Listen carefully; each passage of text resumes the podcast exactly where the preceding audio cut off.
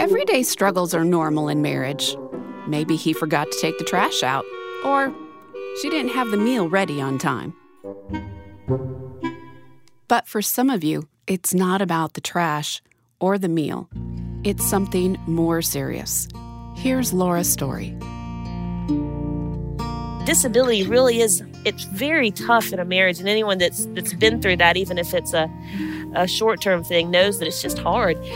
And for a while we really saw it as being that's the problem in our marriage and and for me I guess it was a couple years ago when I realized that Martin's disability isn't isn't the problem in our marriage. Our sin is the problem in our marriage.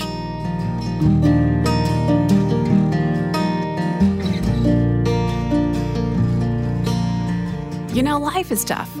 And when you put two sinners together in marriage, it's even tougher. Today, we're going to give you some tips on going the distance in your marriage. Stay tuned to Family Life this week.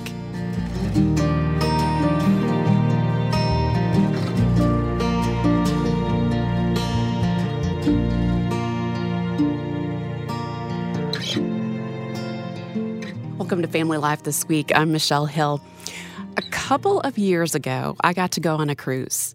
Now, before you say, oh, I worked the entire time and I came back pasty white because I was underneath the deck the entire time. It's because I'm single and I went on a family life, love like you mean it, marriage cruise. So, can I get a collective? Oh. Thank you. Thank you. That's what I needed. Well, the one thing I was surprised by was the number of couples who attended the Love Like You Mean It marriage cruise year after year after year. Now, of course, the warm weather and the sun and the time away was all part of it, but a big part for many was building into their marriage because they want their marriage to go the distance. So today I'm going to take you on a cruise, or at least let you hear a little bit of what the folks on the boat heard. You see, this is really good stuff. This is solid biblical content that encouraged them, so I'm hoping will encourage you. One of the speakers that folks get to hear regularly is Gary Thomas. Gary is an international speaker and best selling author. In fact, you might recognize a couple of his books Sacred Marriage, Authentic Faith, he and his wife live in Houston, Texas with their three kids. And he has run the Boston Marathon three times, so it's safe to say that he's an avid runner. Well, Gary shared a story about a pastor friend of his. And this friend really gets the idea of his vows till death do us part. Here's Gary. A friend of mine is um, was a pastor up in Canada really young man, just one of the most gifted communicators I've ever known. Things were going so well, but he was in just one of those really awful church fights that ended up in a church split, and he was out of a job. It's one of those nasty ones where there's a lot of gossip and slander, and people have to be blamed, and people were saying awful things about him. And he's a good man with a good heart, but his reputation was just kind of wrecked. So he found himself in a job crawling under houses for $8 an hour. He had this great vision that God was going to use him and, and bless his ministry, and it's just humiliating that he can barely eke out a living. His wife is having to budget, you know, on a third of what they were living for before. And she could have gotten down on him, but she said, Honey, I believe in you. I know God has a plan for you. This is a momentary reprieve. She never lost her faith in him, even with people saying ugly things about him. She was there for him the entire time. And one time Grant came home and he was so discouraged. He was dirty and smelly and filthy and made, you know what, I don't know, 70 bucks that day. And he walks in the house, and his wife hadn't heard him walk in, but he hears his wife talking on the phone, and he overhears her telling one of the elders in the church, No, you can't talk to my husband. I'm his wife, and I just want you to know if you want to get to him, you have to go through me. And if you find a way to get around me, you're going to have to deal with me because he's my husband, and you're not going to abuse him anymore. And Grant felt so humbled that when she could have piled on, she could have maybe even said, you know, maybe what they're saying is true, but she was there for him. She said, I was born to get you through this. And they grew together, and he grew as a believer. And God put him in a church in the United States. He was in Bellingham, Washington. And today, his church is the largest church of a city that size in the United States. It has just blossomed, and God has blessed his ministry. And I was um, talking to one of his elders a decade ago, and they were telling me, you know, we know we're going to lose him. He's too gifted. He could be paid three times what we pay him. He would be in a city that's larger where people could grow. It's hard to grow a church when you kind of push the boundaries of the population. And I know, I thought, why Grant hadn't taken up any of those offers because he was getting regular contacts. And so I called him just a year or two ago when I was working on a lifelong love. I said, Hey, Grant, just between you and me, I, I won't tell anybody. I, I just need to know between you and me. You see, Grant's wife, Laurel, the one who protected him, has been going steadily blind till now she is almost completely blind. And they're in a small community of Lynden, Washington, where she knows their house, she knows the community, she, everything is set up for her. I said, I, am guessing that the primary reason you're still in Bellingham is it's really the best place for Laurel to live. Grant was silent for a long while and he said, I can't deny that. And I love it where she said, when he was down, I was born for this. His wife is down. He says, I was born for this. Before I was born to be some big shot pastor, I was born to be my wife's husband. I'm not going to resent it that I'm stuck here in this town. He doesn't look at it that way. I'm not going to resent it that I can't follow these opportunities because the best opportunity in my life is to be connected to my wife, to be a husband. A lot of men with big churches live with empty souls because they have distant marriages. And Grant said, I think it's better to have a pretty large church and a connected marriage and to be honoring her. Now, these are tough things, but if you write them down and if you apply them, they work. They draw us together. They take a lot of courage. But you've got to ask yourself, what do you want? What do you want out of your marriage? Do you want to just coexist? Do you want to just get by and maybe reduce the level of conflict? But do you really want to be connected as a couple? Uh, it, it really comes down to, to what do you want? What do you want out of your marriage? And so often it's just a fraud that we get married to be known and accepted, and then we hide. And spiritually, we become resentful and we pull back from each other. But the best marriages, the best marriages are the marriages where each partner says to the other, you know what?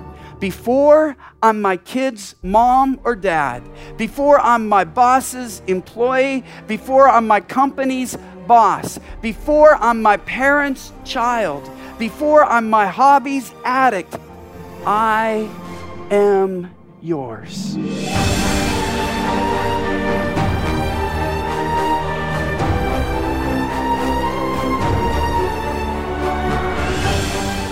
That's Gary Thomas with a story illustrating a marriage that goes the distance, where each person dies to self. You know, during that talk, Gary also brought out the verse in Proverbs, Proverbs 17, verse 17, that says, A friend loves at all times, and a brother is born for adversity. Gary said that if it's true of a brother, then really you should be able to say that it should be even more true for a marriage facing a challenge. As Gary said, when we get married, we think the other person's beautiful and they're full of energy, they're full of life, we have a good time together. But then we get married and then they might get discouraged or they might get depressed or they might get addicted and they have a problem. Gary wanted to encourage those who heard his message that we need to know that we were born for this. Kind of like Pastor Grant said about his wife and their marriage. You need to rise to the challenge and say, I was born for this. You know, while we were on the cruise, Dennis Rainey and Bob Lepine spoke to somebody else who had to wrestle through Was I born for this? I'm talking about Laura Story. Laura is a worship leader and she is known for her song Blessings. She is married to Martin. They live in Atlanta and she has a little girl and twin boys. Now, having three kids under the age of four is hard. But for Laura, it's even more complicated.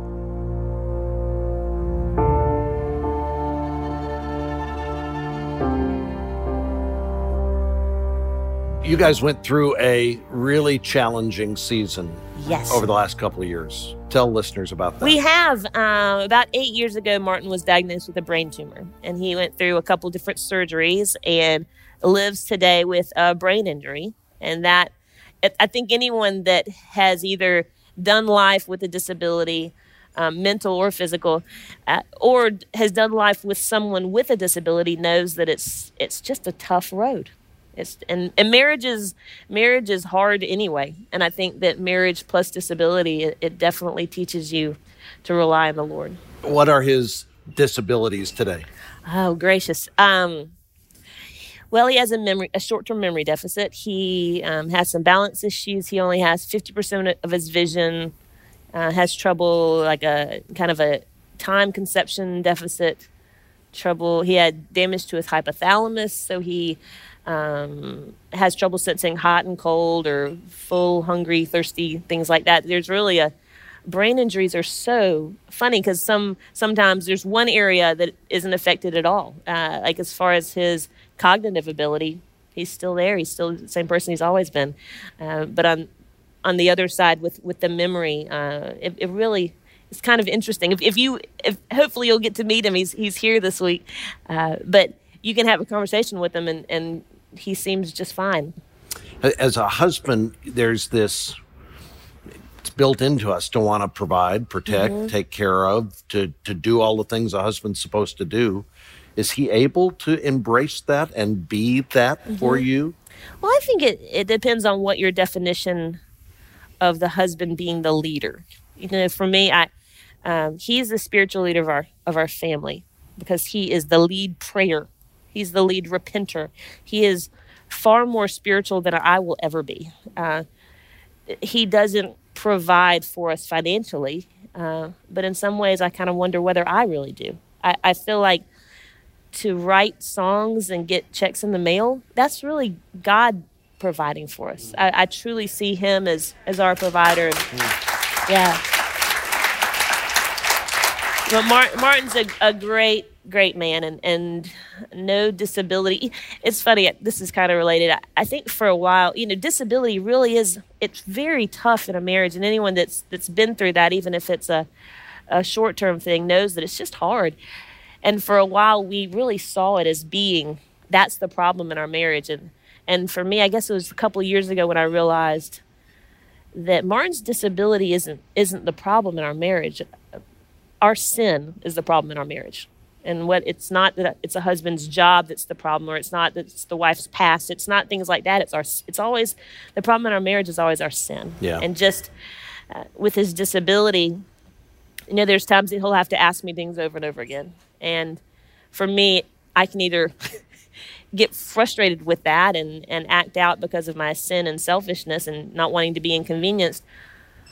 Or if I truly am um, living the way that God wants me to, I can see that as an opportunity to to serve and honor and love my husband five more times than another wife might be able to. We all have challenges that come our way. The question is, do we deal with those challenges in a in a God honoring way or in a selfish way? Right? Yeah. Absolutely. and and people have disabilities who ha- and they have limps you can see.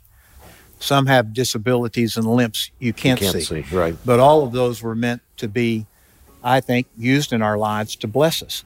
When you get married, you don't get married to go through what you've been through, but when we pledge, when we pledge in sickness and in health, it's a covenant.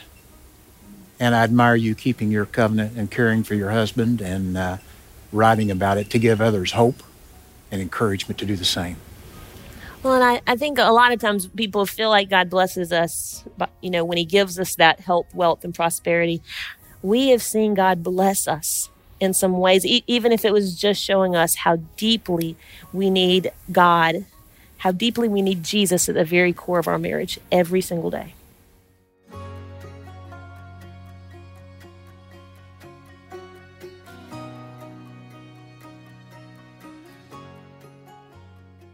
That's Laura's story. Hearing her story kind of gives new light to her song, doesn't it? Laura Story's got a new book out. entitled When God Doesn't Fix It. She also has a new CD out. Go to our website, familylifethisweek.com. That's familylifethisweek.com for more information. Hey, we need to take a break, but on the other side of the break, we're going to hear from Voddie Baucham, and I can guarantee you do not want to shut off the radio or turn off your device because Voddie is fabulous. Stay tuned.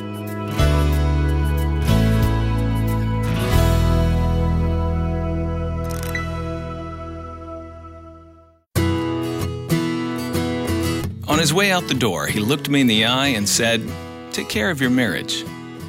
For Family Life Blended, here's Ron Deal. Now, here's the backstory. This friend of mine had come to Family Life for a series of meetings about ministering to families. He's well aware that I'm a family author and conference speaker and a licensed marriage and family therapist with nearly three decades of experience in working with couples and families, but still he said to me, Take care of your marriage. And I really respect him for it. Look, none of us are immune to temptation or have a resume that will allow us to get relationally lazy. Protecting our marriage and family relationships demands diligence, intentionality, and God's wisdom. So take care. For Family Life Blended, I'm Ron Deal. To find out more, visit FamilyLifeBlended.com. Couples who say they have marriage problems need to recognize it's not a marriage problem, it's a God problem. We make it all about us, You know where that's headed. and it's killing our marriages. What would happen if marriages got it together and divorce was rare? Because there's something bigger here. Who are we here for? There is something that your marriage represents that is far greater. We're here for a purpose. When you look at what the Bible says about marriage, Marriage is about more than just you and me. very few couples say, Lord, what do you want? Instead, they think, This is what I want, and I'm not getting it. Therefore, this thing is broken. Family Life's, Weekend to Remember. Our weekend to remember begins with the purpose of marriage as God intended it because ultimately your marriage is not about you. It's about God. To find out more about a getaway near you, visit weekendtoremember.com.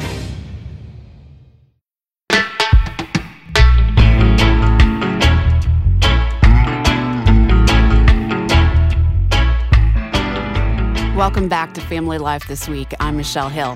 Hey, I am taking you on a cruise today, so hopefully you maybe put on some surfboard shorts and maybe a t shirt, lathered up with some of your suntan lotion on and a straw hat and maybe your sunglasses because we are aboard the Love Like You Mean It marriage cruise that Family Life puts on every year and hearing some great teaching from men and women who are encouraging us in our marriages. And one of the speakers that I really love hearing is Voddie Baucham. I just love hearing the truth that he brings out of God's Word. Currently, he is dean of a seminary in Zambia, but before that, he and his family lived in Spring, Texas, where he was pastor at Grace Family Baptist Church. He's written lots of books, including Family Driven Faith. And Vodi is known as a straight shooter, especially when it comes to God's Word and the purpose of marriage. Here is the one thing that I want to say to you today the marriage that God wants you to have is not the one you're in right now.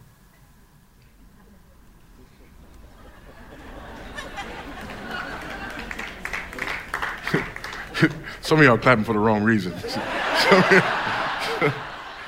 you want to understand what I mean, look at Ephesians chapter 5, and let's look first at verse 32. This mystery is profound, and I am saying that it refers to Christ and the church. The most complete teaching on marriage that we find in all of Scripture is found right here in Ephesians chapter 5. And in verse 32, as he comes to this conclusion and makes his summation, he says, You know, this mystery is great. And, I'm telling you that it refers to Christ and the church. That's significant. So, whatever it is that Paul just taught us about marriage, it points to a reality that is greater than the relationship you have with your spouse. Think about it this way your marriage is the picture, it's not the reality, it's the picture. There is something that your marriage represents that is far greater than anything that you and your spouse can or will ever experience in the here and the now.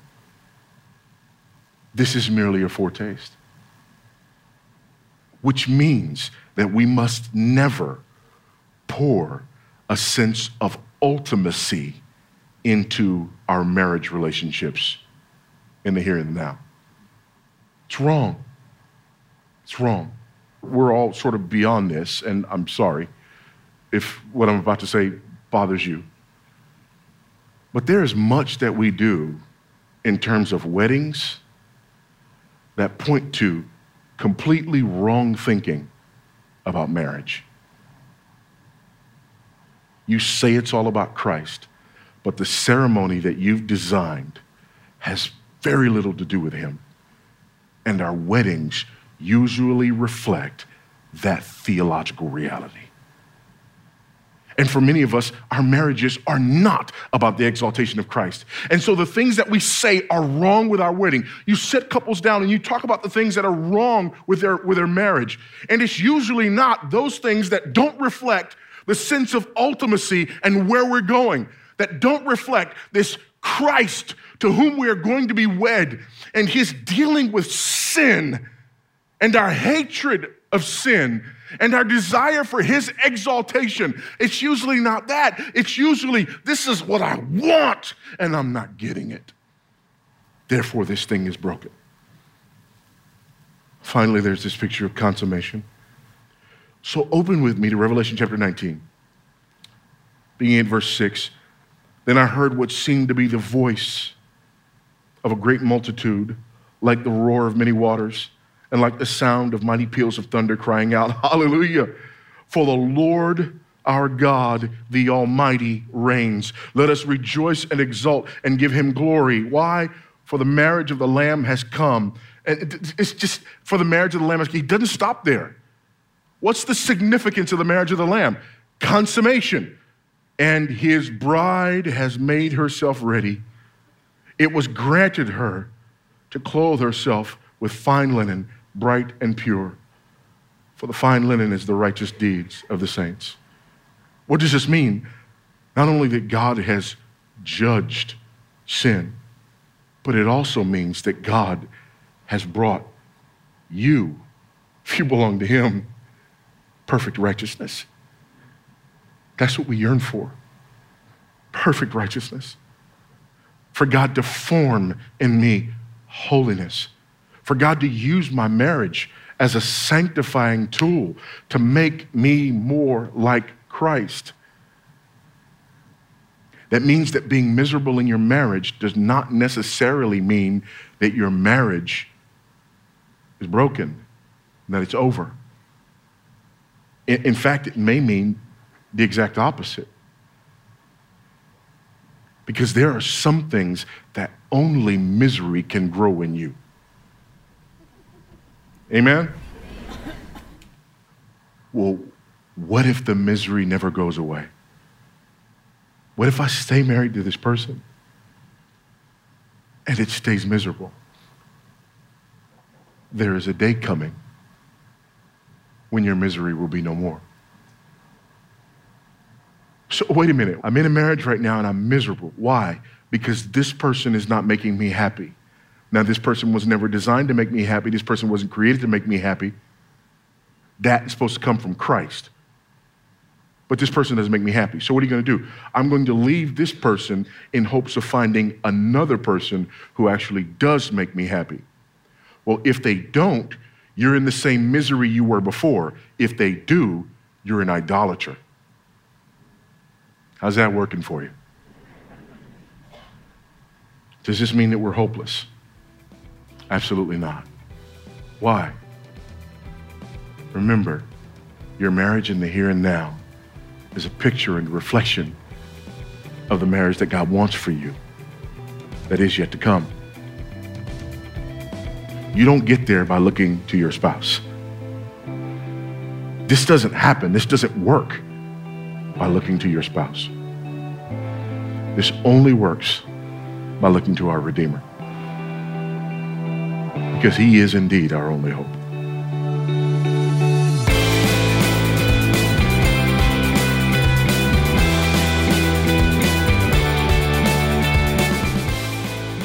Voddie Baucham doing what he does best and pointing us to our Savior. I could listen to him all day. In fact, if you want to hear more of Voddie Baucham, go to our website, familylifethisweek.com. That's familylifethisweek.com. Hey, next week we are going to hear from Elisabeth Elliot and also Leslie Leyland Fields and a few others. We're going to talk about, well, remember the Apostle Paul in the book of Romans in the Bible said something like, I do what I don't want to do. What did he mean? You know, those pesky little things that we do that aren't quite right, well, they're really not right at all. And yet we love to do them, or we try so hard not to do them, and we just continue to flub up over and over and over again. We're going to take a look at those flub ups and maybe learn some things. That will happen next week on Family Life this week. Hey, thanks for listening. I want to thank the president of Family Life, David Robbins, along with our station partners around the country. And a big thank you to our engineer today, Keith Lynch. Thanks to our producers, Marcus Holt and Bruce Goff. Justin Adams is our mastering engineer, and Megan Martin is our production coordinator. Our program is a production of Family Life Today, and our mission is to effectively develop godly families who change the world one home at a time. I'm Michelle Hill, inviting you to join us again next time for another edition of Family Life This Week.